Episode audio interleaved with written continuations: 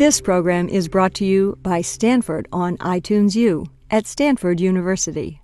Please visit us at itunes.stanford.edu.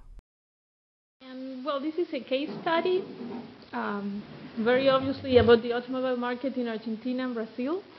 Um, so a few things before I tell you what this is about. Uh, uh, Argentina and Brazil are important trade partners in the sense that a lot of their international trade uh, goes on bilaterally, especially in the case of Argentina. Um, and the automobile sector is actually a pretty important part of bilateral trade. So uh, I will be talking mostly about data for the late 90s. So let me give you an example for 97. Um, exports uh, of finished cars from Argentina to Brazil accounted for 17% of exports in that direction. Now, in the, in the opposite direction, from Brazil to Argentina, finished cars were 10% of total exports.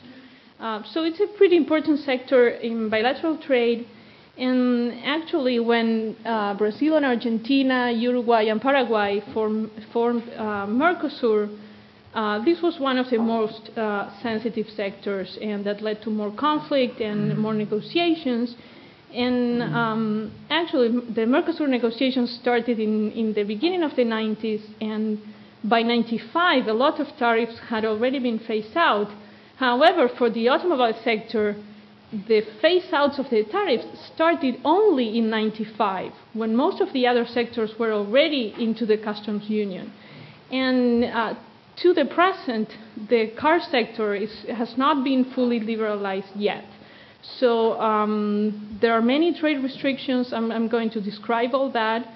And what I'm studying here in this paper is precisely what's going to be. Um, so I'm comparing the trade policies that were in place during the late 90s, and I'm comparing that to the trade policies that should occur under a full customs union in cars. And so, so I'm looking at what is the effect of these changes in policy on trade flows. And in particular, uh, this, uh, the liberalization is not just tariffs, there are uh, several trade restrictions that take other forms, and well, I will describe that in more detail later, but in particular, there's a, uh, there was and there still is to some extent a trade balance constraint. So this means basically that the value of imports cannot be larger than the value of exports, and this has applied by firms. And, and this leads to some uh, results that could, in, pr- in principle, uh, go in the opposite direction that one, what one can imagine because it's a trade restriction, but sometimes it can induce to more trade in some directions. Um, so that's what I'm going to be uh, describing. All this. So, so basically, what I want to do here is quantify what are the effects on trade flows of these changes in policy that should occur because of uh, Mercosur. so let me tell you a bit about um, the automobile sector. So there are 10 firms that have production in both countries. Let me show you here uh, the market share so you have an idea. The data that I will be using goes from, um, it's for four years, 96 to 99. So there are, uh, this is sorted according to the market share. Uh, this is a market share in units, not in value in Argentina. So you have there the main firms are Fiat, Renault, Volkswagen, Ford, and uh, Peugeot, and GM. And then there's also Chrysler, Toyota, Honda, and Mercedes, but they, they have a very small market share. And in Brazil, you can see there are basically four uh, firms uh, which have large market shares. The rest are very, very small. So the, the, the point here is uh, these are the same firms. Uh, they are all multinational firms. They are not purely Brazilian or Argentine firms. These are multinational firms that have some local uh, partners, and they produce in both countries. Um, in general, they produce different models in each country. So, um, generally, they produce smaller cars in Brazil and medium sized cars in Argentina. Um, this is not strict, of course. There are uh, exceptions, but in general, um, it's not that the production is completely different in both countries. But for example, in the case of the Ford Escort, they used to produce the Escort in both places, but they produced the two-door version in Brazil, the four-door version in Argentina. So there, there was some specialization in production. And so they, they trade bilaterally. So the, the cars produced in Brazil are sent to Argentina and vice versa. And they also import and export to the rest of the world. Um, so these are the firms that I'm, I'm, going to focus on, and these are the firms for which I, I will do the analysis. These are the firms that produce in both countries.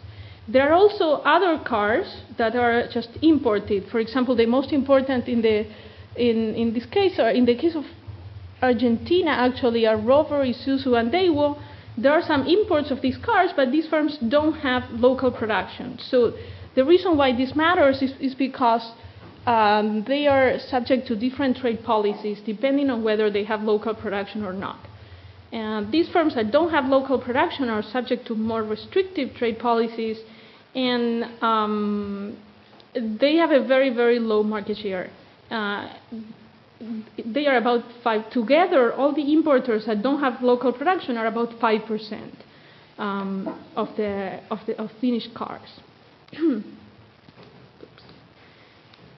um, just to have an idea of intern, uh, of what is the um, the, the, the, how is uh, how, how prevalent trade is.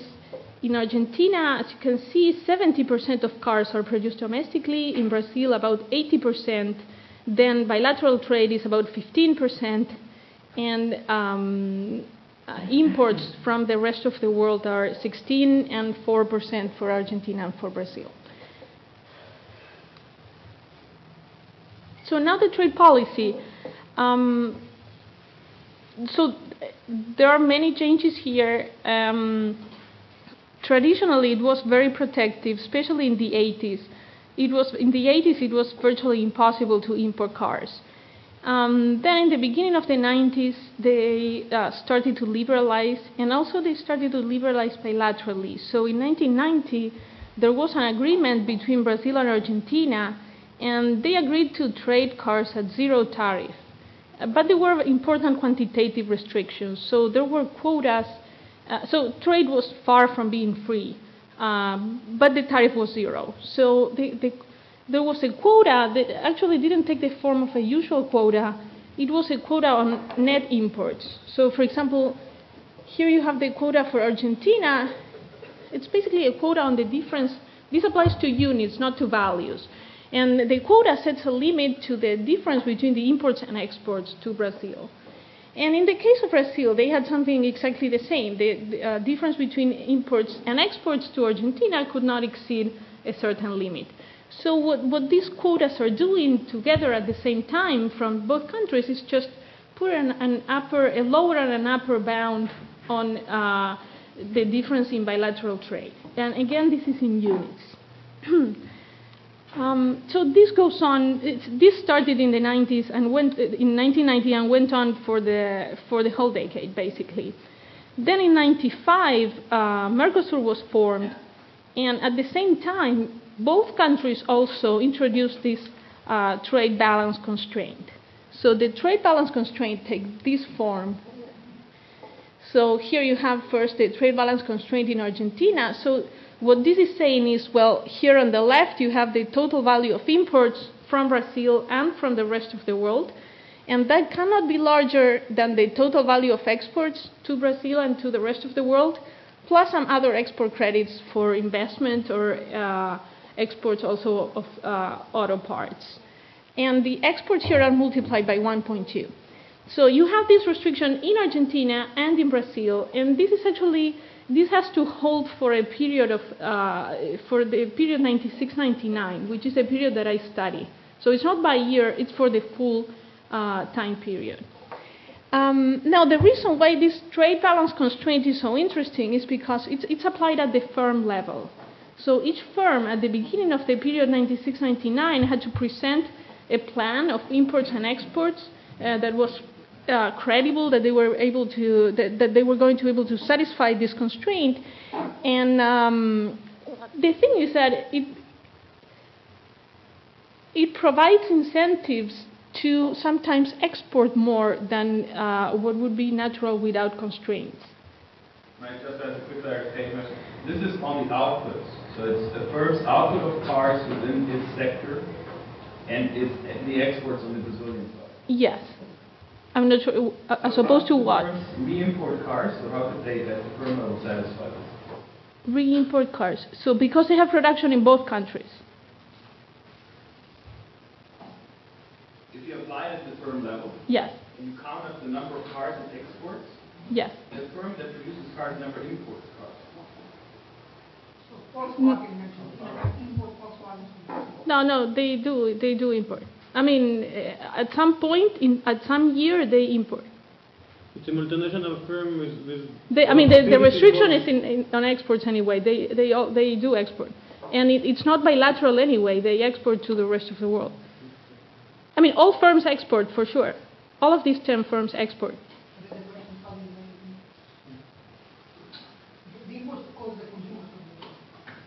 No, no, no. The imports. No, no, no, no. Imports go through firms, not through dealership. Imports go through firms. The one that goes through dealers are, are the ones that don't have production. So this was a case of Rover, these other firms that don't have production. So in that case, they- they are dealerships. But, uh, but these firms, uh, they import themselves. So it's all intra-firm. Um, so the, the point here with this trade balance is, well, if you look at this term here, imports uh, from Brazil, this is exactly the same as this value of exports to Argentina, right? So uh, a firm can satisfy this needs to satisfy these constraints at the same time in both countries. So what I find in the data, for example, is that this constraint here in Brazil is more binding. So firms have an incentive to export from Brazil to Argentina to, re- to relax this constraint. So if a firm in Brazil exports to Argentina, they get an export credit here, and of course they get the opposite from the Argentine side. But depending on on which of the two is more binding, it may be profitable for the firm to export more than they would if there if this trade balance constraint wasn't in place. So this depends on it being exactly intra-firm trade. Because it's the same firm, they can manage exports uh, and have the export credits where they are more um, convenient. So this is a situation in 95. They have set up this trade balance constraint for the next four years. And well, during the Mercosur negotiations, then what is agreed between the two countries is that during the period 96-99, there's going to be sort of a convergence to a customs union that should be achieved in the year 2000. So what this means is that, first of all, the tariff is already zero between the two countries, as you can see here, since 1990. So from the point of view of the tariffs, this means that they um, need to converge to a common external tariff that is uh, 35%. It also means that they need to eliminate the two non-tariff barriers. So the two non-tariff barriers are the quota on net imports and the trade balance constraint. Um, so this is the agreement. What happens in practice is, well, they do converge to the tariff of 35%. They do eliminate these two non-tariff barriers, but they set up a new trade balance constraint that operates bilaterally, and that is in place also uh, until now. So now in 2006, they are supposed to resume negotiations and try to liberalize trade fully. So this is what I'm studying exactly, what's supposed to happen when, when trade is liberalized fully. And so that you have an idea of the evolution of tariffs, um, this is during this convergent phase-out period, 96-99. It goes from 7% to 35% in Argentina, and it, it, it moves around the 30s and high 20s in Brazil uh, for that same period. so just as a summary, the period that I have for data, uh, the period that I have data for is 96-99, and there you have that the bilateral, the internal tariff for bilateral trade is zero. Uh, countries have a different external tariff. They have the trade balance constraint, and they have a quota on net imports. So this is the actual trade policy during my period of data. And what I'm doing here is, well, I'm using this data to say what is going to happen when they move to a customs union in which the internal tariff is zero, the common external tariff is 35%, and there are no non-tariff barriers. So the challenge here is um, I want to isolate the effects of the change in trade policy. So I don't want to wait until uh, trade is fully liberalized to compare sort of a before and after uh, what was going on in 96-99, what's, what's going on with the customs union. I don't, I don't want to do that because that involves, I mean, there were devaluations in between, there were crises, uh, there are changes in the car industry, there are changes in, uh, there's technical progress, there are many things, so I want to get rid of all those factors and I want to focus only on what's, uh, what is a consequence of the change in trade policy. So the way to think about this is well, what would have been uh, the equilibrium, the, the, trade flows during the period 96 99 if the trade policy had been different. So, but with all other uh, factors uh, being the same. um, very clear. So, what do we expect to find here? Well, um, there are basically two changes. One is the change in the external tariff, which is basically an increase in the case of both countries. When they converge to the common external tariff, the, the tariff is increasing. Um, so that, that should have a pure trade diversion effect. So there's going to be more bilateral trade. So, so a higher external tariff means um, the, the, cost of uh, cars coming from the rest of the world is going to increase. So there's going to be more bilateral trade, and there's going to be less trade with the rest of the world. Um, on the other hand, so that's pure trade diversion. So on the other hand, we also have the elimination of the non-tariff barriers, and here we have that well, there's going to be more trade with the rest of the world. And with respect to bilateral trade, but we really cannot tell. I mean, we will be able to tell after the estimation, but in advance we cannot tell because uh, of this weird trade balance constraint that is providing incentives sometimes to trade more instead of to trade less.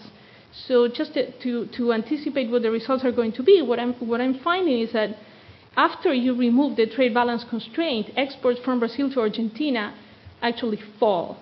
So, so this trade balance constraint is creating trade in a way, artificial trade.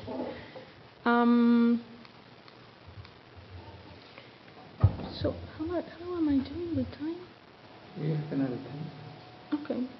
Um, so the data that I have is again for the period 96-99, and what I have are sales um, by vehicle model. So for example, one model would be Ford Escort hatchback. Um, I have this for Argentina and for Brazil. I also have the prices per model, and I have physical characteristics per model. And I also have some household survey information to uh, characterize the consumer side. So I, am not going to spend much time talking about the, the estimation strategy, but just want to give you a quick look at what I do. Um, I estimate, because I have all this data on the different models, I can estimate a demand function for each car model. So what I'm going to estimate is for each year, you, you have the, these are, so this thing here is demand in Argentina, that's why we have the A. And for car model J, at time t, and this depends on a price vector of all the car models available in Argentina. Of course, the own price is going to enter uh, asymmetrically than the rest of the price, but overall it will depend on the whole price vector. Um, so I'm going to estimate that demand function, and then I'm doing the same for Brazil. And the thing here, this is a static demand function, so it depends only on current prices, and there are no linkages between countries. Uh, so what I estimate here is a multinomial logit, basically. Uh, it's a discrete choice framework, and I, I, get one demand function for each car model. Um, then on the supply side, what I have here is, well, I, I have a model of um, firm behavior. So this is an oligopoly, products are differentiated, and firms compete in prices. So they set prices taking uh, the prices of the other firms are, are as given, and the important part is that I can incorporate the trade policy into the supply side. So here's where the trade policy enters in the, in the firm decision making process. So the tariffs are going to enter because they are a cost, and well, the non tariff barriers are also going to enter into the supply side because firms need to satisfy those restrictions. So now come, I have these very long equations. Actually, to say something very simple, firms are maximizing profits which is a price minus a marginal cost times quantity, summed over all the possible vehicles. And so they maximize this in Argentina and in Brazil. And they are subject to the trade balance constraint. Uh, the trade balance constraint just means, again, value of imports less than 1.2 value of exports.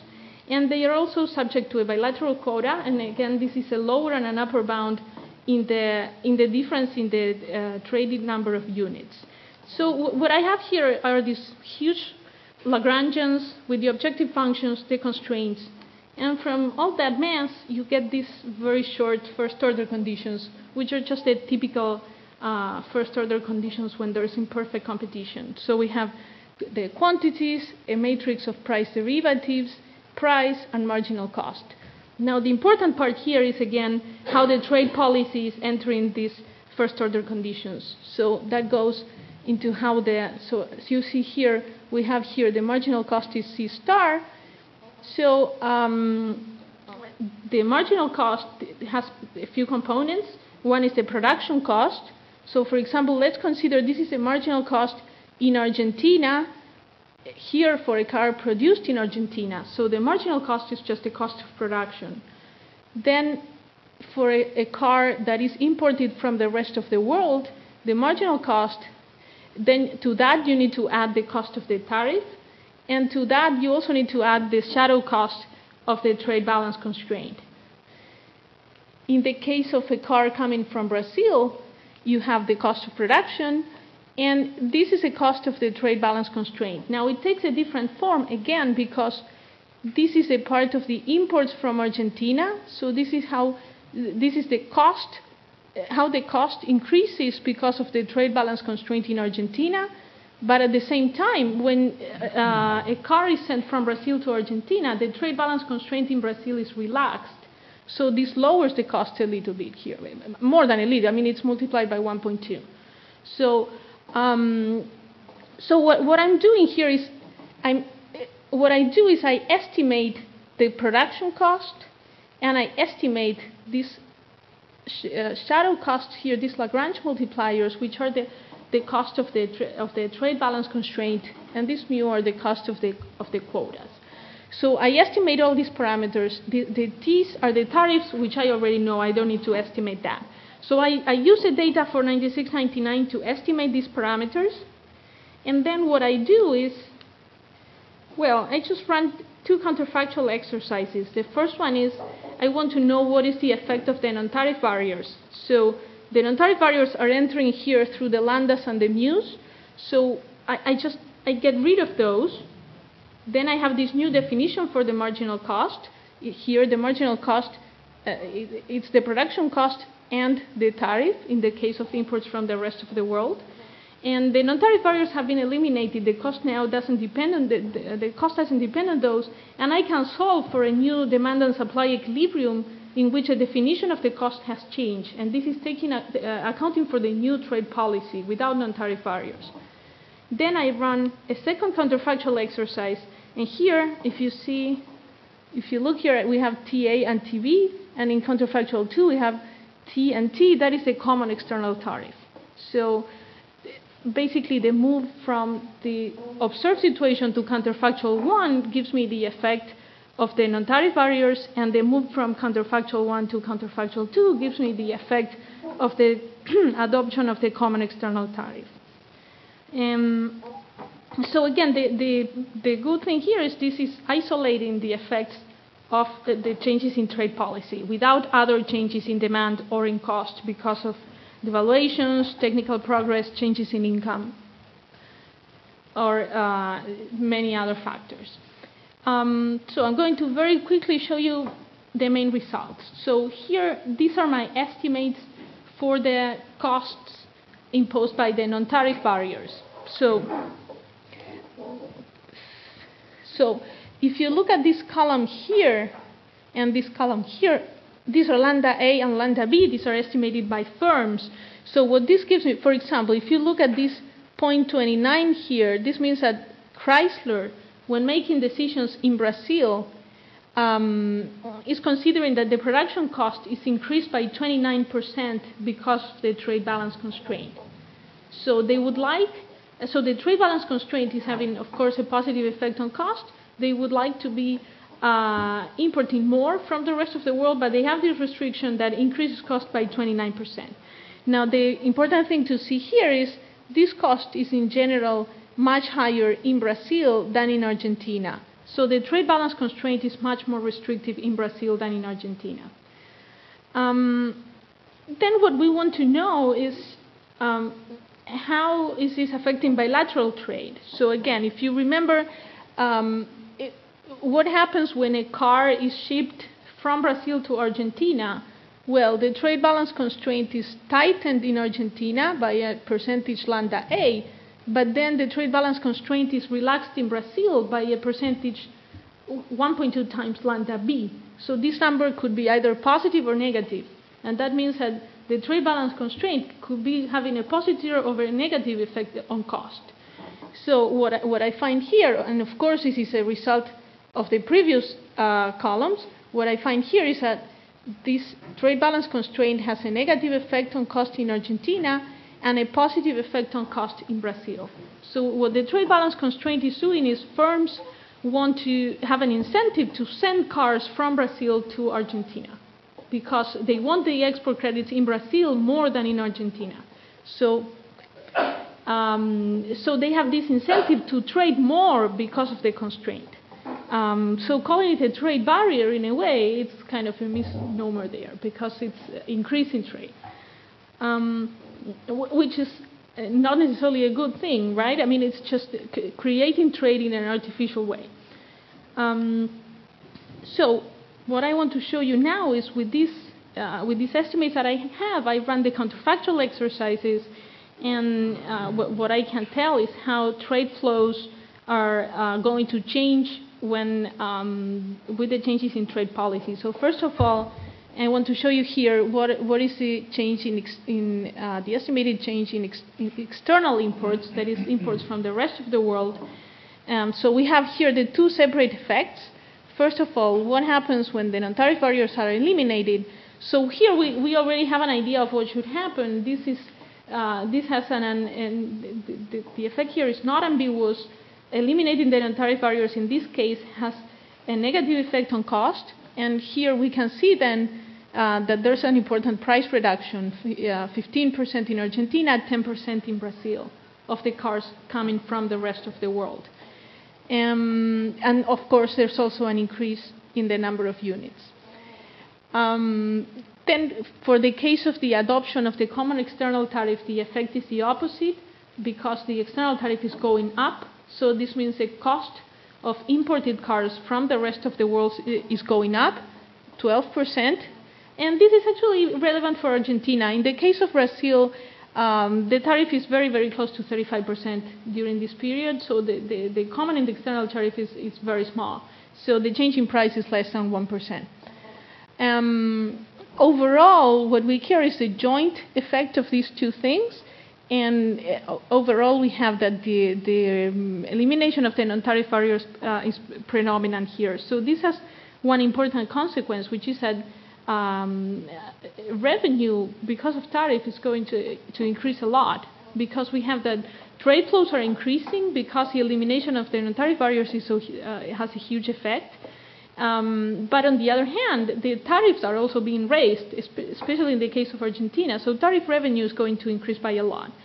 And actually, I have the number here. These are the two uh, changes in revenue. And again, this is coming mostly from the increase I'm not looking that way. this is coming from the increase in trade due to the elimination of the non-tariff barriers. So finally, this is the last slide. Um, I want to see what's happening with the bilateral trade. Um, so here we have the elimination of the non-tariff barriers. Here's what we could potentially have this ambiguous effect um, that now it's not ambiguous anymore. We already know in which direction it should be um, cars uh, prices of Brazilian cars were too low in Argentina to encourage exports from Brazil. So after removing the non-tariff barriers, prices go up. In Brazil, it's exactly the opposite. Uh, prices of Argentine cars were too high to stop imports, exports from Argentina to Brazil. So after eliminating that trade barriers, prices go down. And of course, the opposite with quantities. And um, well, then we have here the adoption of the common external tariff has a very small effect in both uh, in bilateral trade. So the, the, I, I don't have the numbers for domestic production here, so the conclusion here should be that the adoption of the common external tariff is mostly having an effect through, uh, on domestic production rather than on bilateral trade. Um, okay, so to conclude, um, there are a few things going on here. This is uh, a switch to a customs union, but it's not in uh, the changes in trade policy are not the textbook case in which tariffs are raised and uh, internal tariffs are go to zero. In this case, there are also changes in non-tariff barriers. So the conclusion is when we have these non-tariff barriers, you, you, we need to be careful because, for example, here we have all this uh, trade creation effect with the rest of the world because of the elimination of the non-tariff barriers.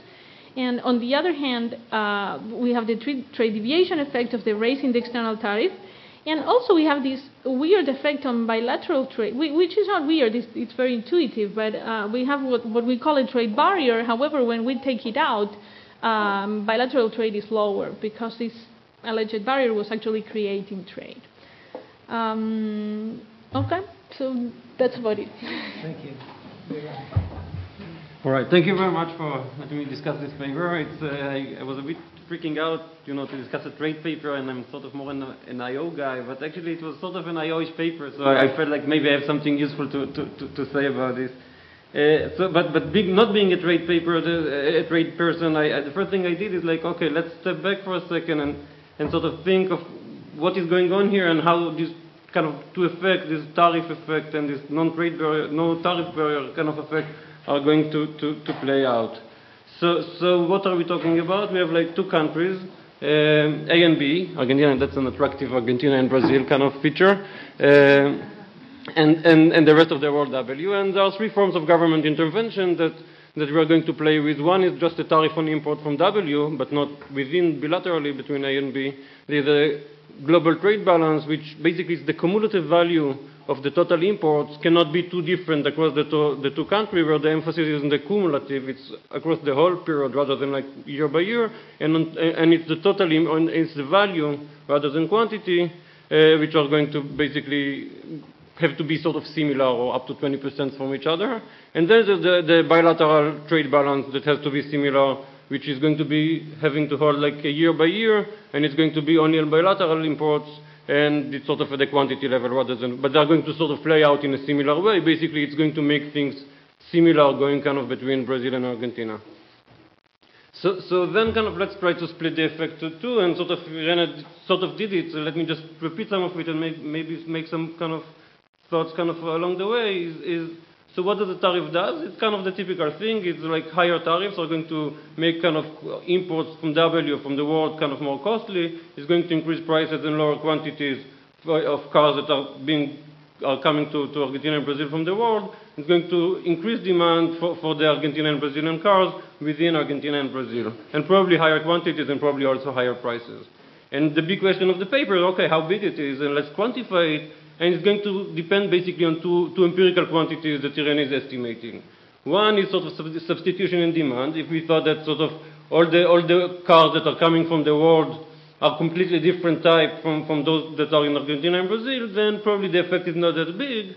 If the cars are very similar and most of the people that when they, you jack up the price by 10% on the world cars uh, are going to switch to kind of local cars, then you, the, the effect is going to be huge. And that's exactly what the demand system is going to, to deliver to us.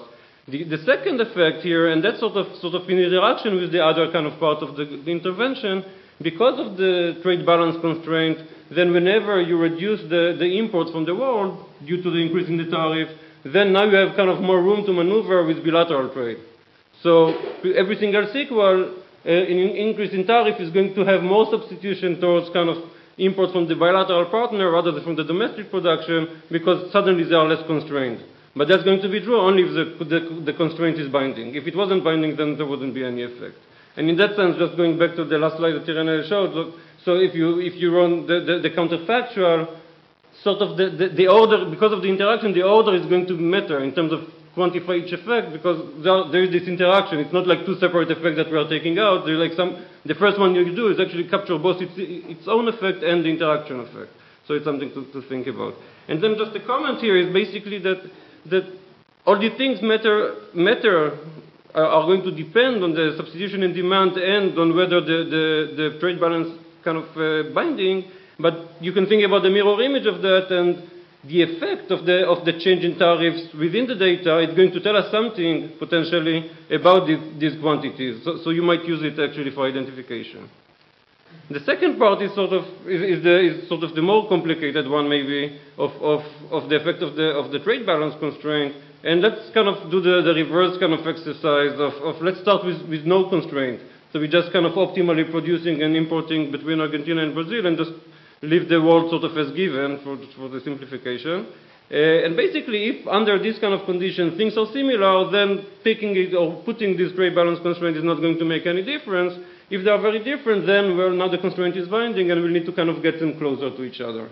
Uh, so, for example, if without the constraint, imports from B to A are more than the ex- than exports from A to B, then A imports are, have to go down, and A exports are going to go, uh, A imports are going to go down, and A exports are going to go up. And uh, but but the total effect on trade volume is going to go either way, and that's exactly the empirical question. And it's going to depend on the relative elasticities and markups in each country. And, and, and basically, the finding in the paper is that the, the overall effect is that total trade is going to go down once we take off the tariff. But it could have gone either way, depending on sort of the demand system. So what's the empirical strategy of the paper? So I'm going to be even shorter than Irene on, on what she does in the demand, and she just estimated what is now become like almost a standard kind of uh, random coefficient demand system in the in, the literature, uh, and separately for Argentina and Brazil cars. Uh, we are both short on it, but just uh, like tons of work going into this, uh, kind of that needs to be very appreciated.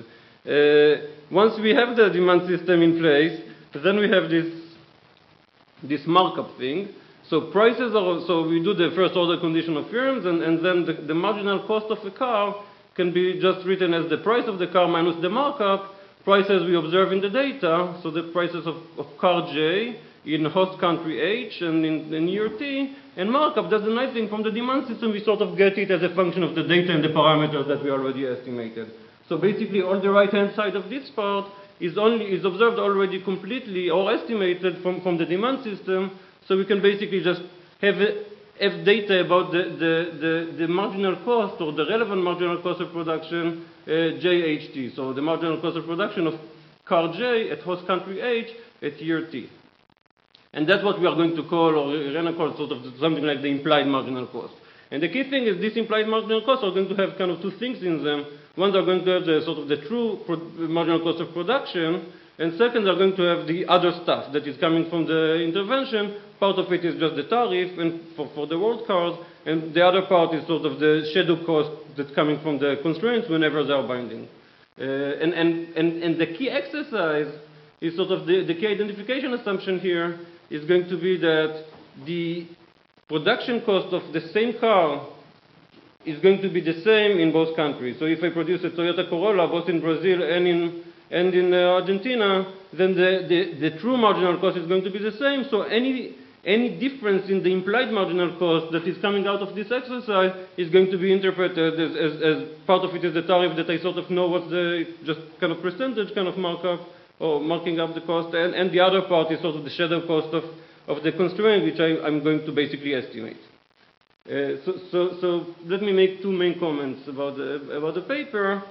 So one is this identification assumption that I just kind of pointed out. So, so Irena is very clear about this assumption, but I, I, I'm a little bit concerned uh, about whether it's true or not. Or, you know, it's like what you had before, like, you know, every identification assumption you need to believe or not, but you, you can always do something in order to kind of make us more comfortable believing it. And, and one thing to go in, in favor of this assumption is that we are not producing these cars into, into two different countries. It's the, it's the same sort of production facility, presumably, that they're producing the same car. So in that sense, you do think that marginal cost of production are sort of similar. But you might think about shipping costs and storage costs and, and, and distribution costs like dealer commissions that may vary across Argentina and Brazil.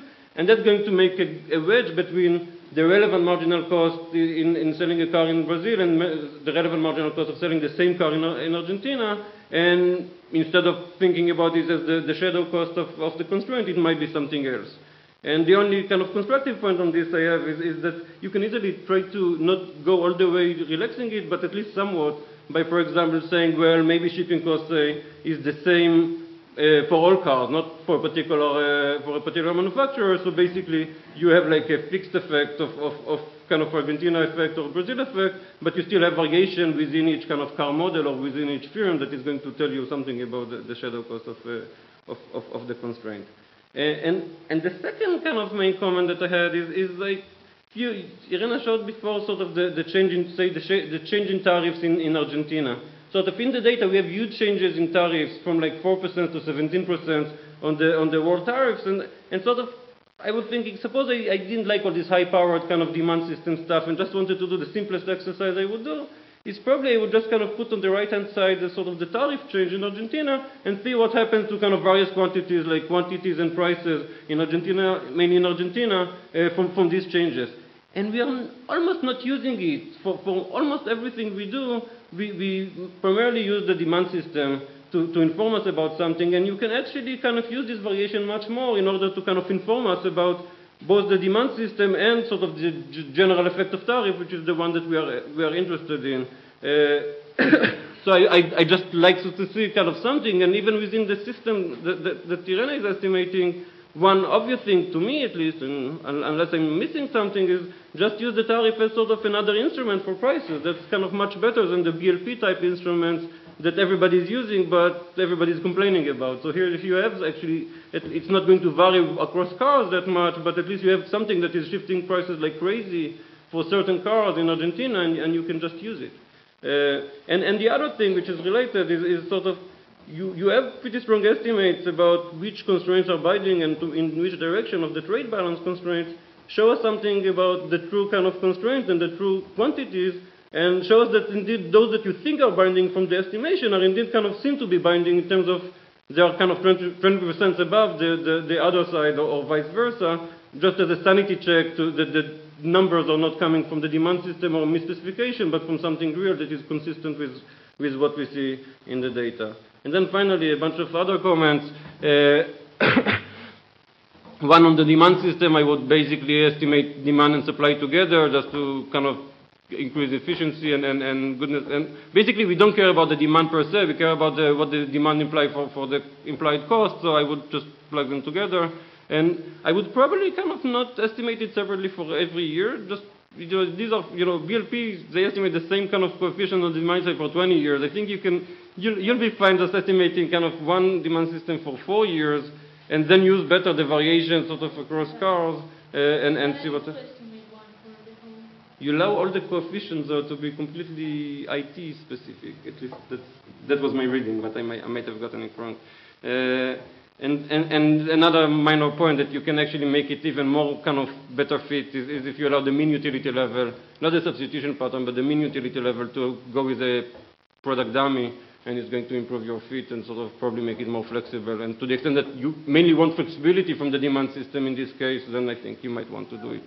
Uh, the second point is sort of these are big policy changes. We are moving the tariff like we are doubling it Argentina. We are taking completely the, the constraints you might think that we don't only going to have kind of effects on the intensive margin of prices, you might actually have like production facilities being moved around. So for example, kind of if Brazil was kind of the constraint, then now we are going to kind of put more production facilities in Brazil because now we don't have to actually produce stuff in Argentina and sell them in Argentina. So if it's cheaper or economies of scale or something, you might think uh, that, you know, in 96 or in 96, in 2006 or 2010, they are going to start uh, shifting around production facilities. It's not in this paper, there's nothing much to do in this case, but I think it's sort of thinking about the whole effect of the policy. You want to think about who and when and how much they are going to do this kind of uh, stuff.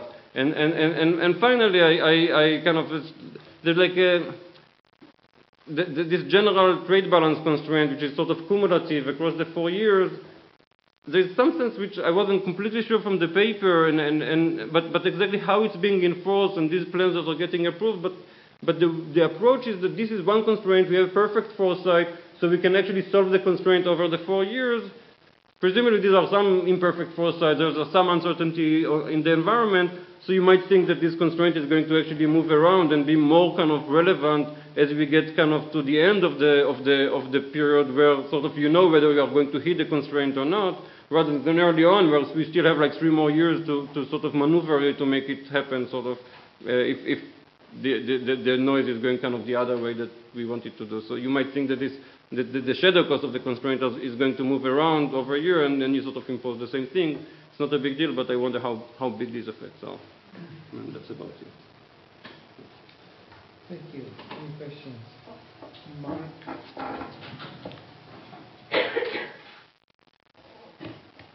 I think this is a fascinating paper. It goes so deep into the detail of the true trade policies that I, I was tempted to think back to the term, um, what was it called this morning? Um, constructive ambiguity in trade policies. So this is exactly the kind of ambiguities you leave into the trade uh, agreements. No one really knows what's going on at all these different levels of, of tariffs and barriers that are non-tariff. So it's great to investigate this. I've just two um, remarks. One is more like a um, question on the estimation, and another one more like interpretation. These are multinationals, and if repatriation um, policies for profits in the two countries are basically similar, then multinationals could easily transfer price and fudge with those uh, GDP, GTB uh, conditions the way they like by pricing cars to the other country at whatever they choose. So I'm just wondering what that would do to the um, P minus C constraint in the estimation. And the other um, more on the interpretation side, the other issue. In the long run, trade got to be balanced. So we, whatever we export in value, got to equal what we import. So your restriction is really that we have it to balance within narrow product ranges rather than just overall. But I'm not sure whether then I follow this interpretation that here is trade is being created rather than restricted. The way things seem, seem to point is that Brazil wants to ship more cars to Argentina. If you pull out the barrier, that is what we want to see. And of course, there got to be some stuff shipping back to Brazil, um, in the long term at least, um, possibly at different relative prices, but on average, the trade balance will have to um, balance. So I just view this as a restriction on trade, and if you relax it, the trade would flow even further to Argentina in this segment of the market rather than not. Um, in other words, I see not a clear reason why you interpre interpret this as trade creating rather than restricting, as we still, think in the first one. Uh, quick question. I, I think these models assume uh, competitive behavior, price taking. Um, if there is no, no, no there's, there's, okay, no, sorry, uh, but there is no degree of uh, collusion. That's what I mean. Mm -hmm. There's no degree of collusion apart from differentiated products. There's no collusion. And uh, but if there is, because there are few competitors, four, four or five um, firm, main firms competing, and if there is a, a decline in tariffs, this might affect the degree of competition or collusion uh, in the markets. How would that change uh, the, your estimates and the conclusions?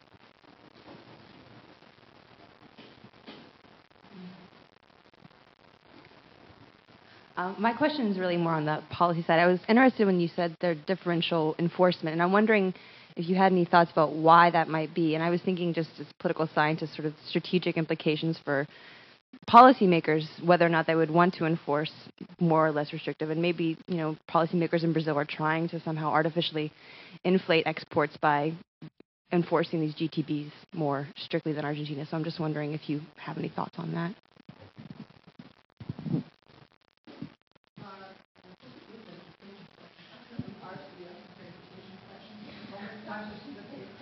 But, in response also to comment, do you really need the assumption that uh, uh, marginal costs are the same for identification? So my impression was you don't really have to have it, but if you do it, then you can relax some other assumptions that people usually make in order to back out the costs.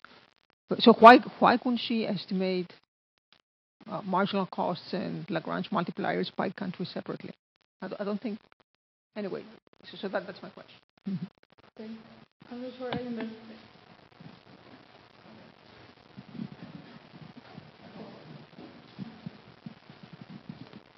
I have a question on the welfare calculation. So you get that uh, consumers uh, in Argentina are better off, but that the profits of multinationals drop, but because they are foreign owned, you don't include that in your welfare calculation. However, I was thinking that there might be costs to workers, not not if labor markets are flexible, because then then they just move on to a different job. But if there are uh, labor market rigidities, um, this might affect the welfare calculation.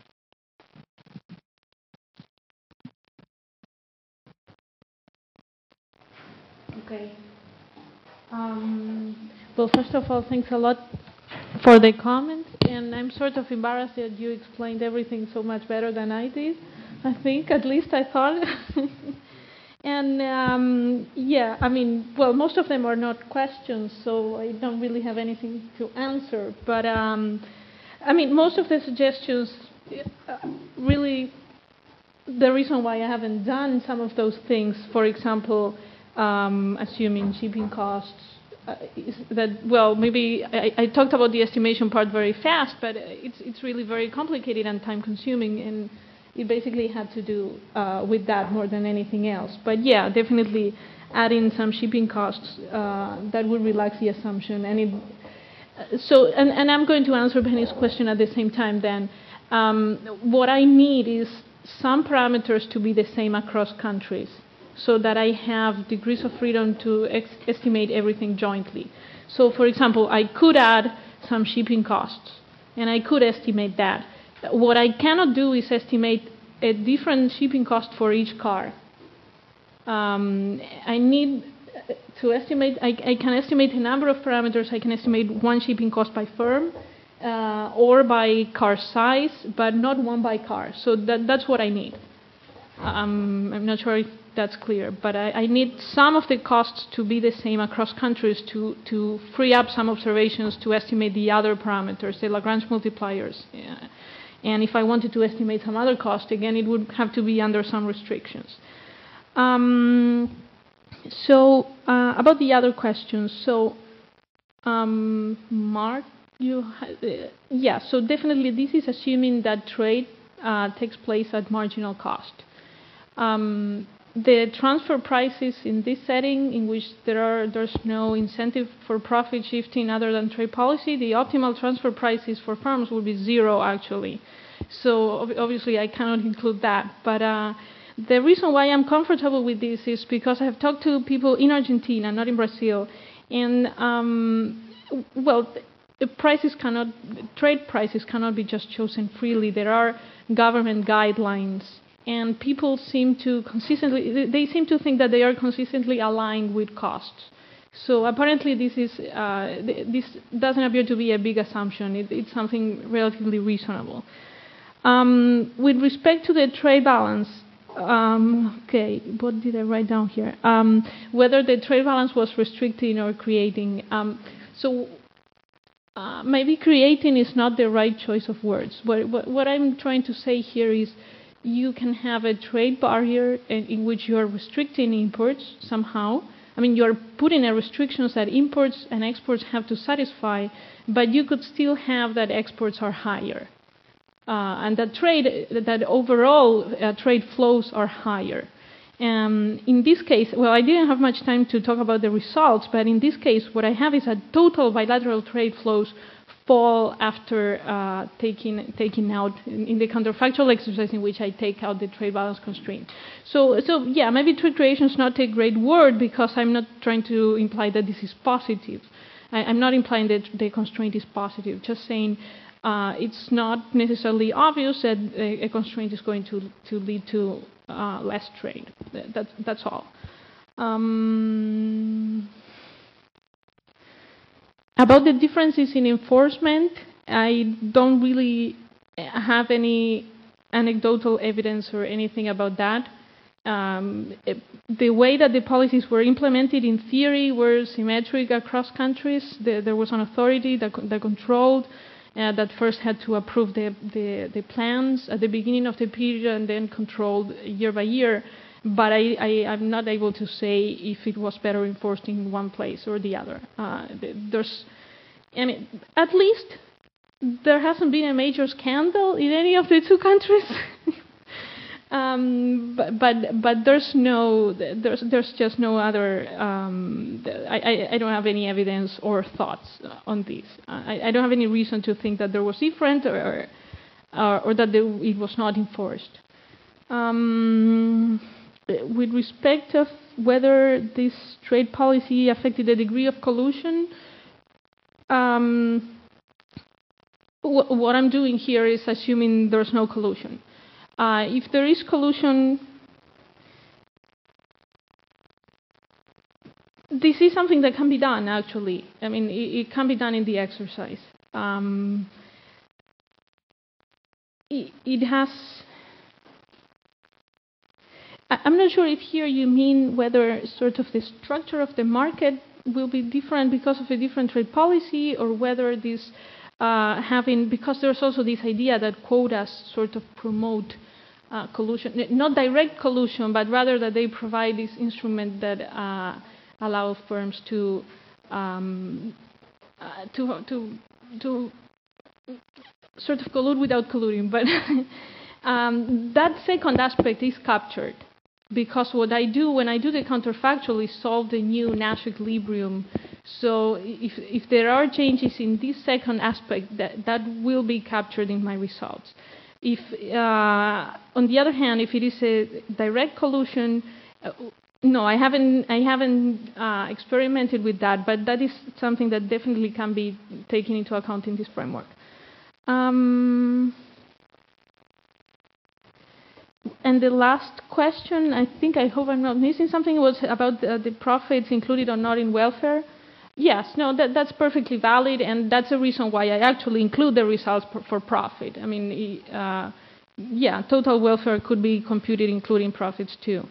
Um, again, that's why I break down all the profit components. I, I didn't talk at all, because you, I didn't talk at all uh, about that here, but um, w- well, I, I, can also use, I have a utility function, and I can compute all the different welfare components.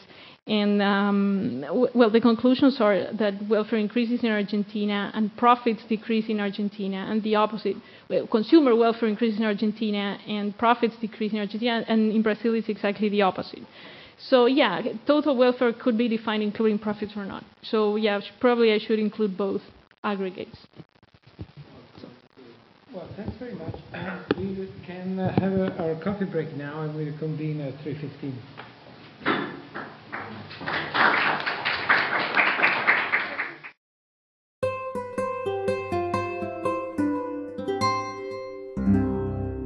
The preceding program was brought to you by Stanford on iTunes U and is copyrighted by the Board of Trustees of the Leland Stanford Junior University.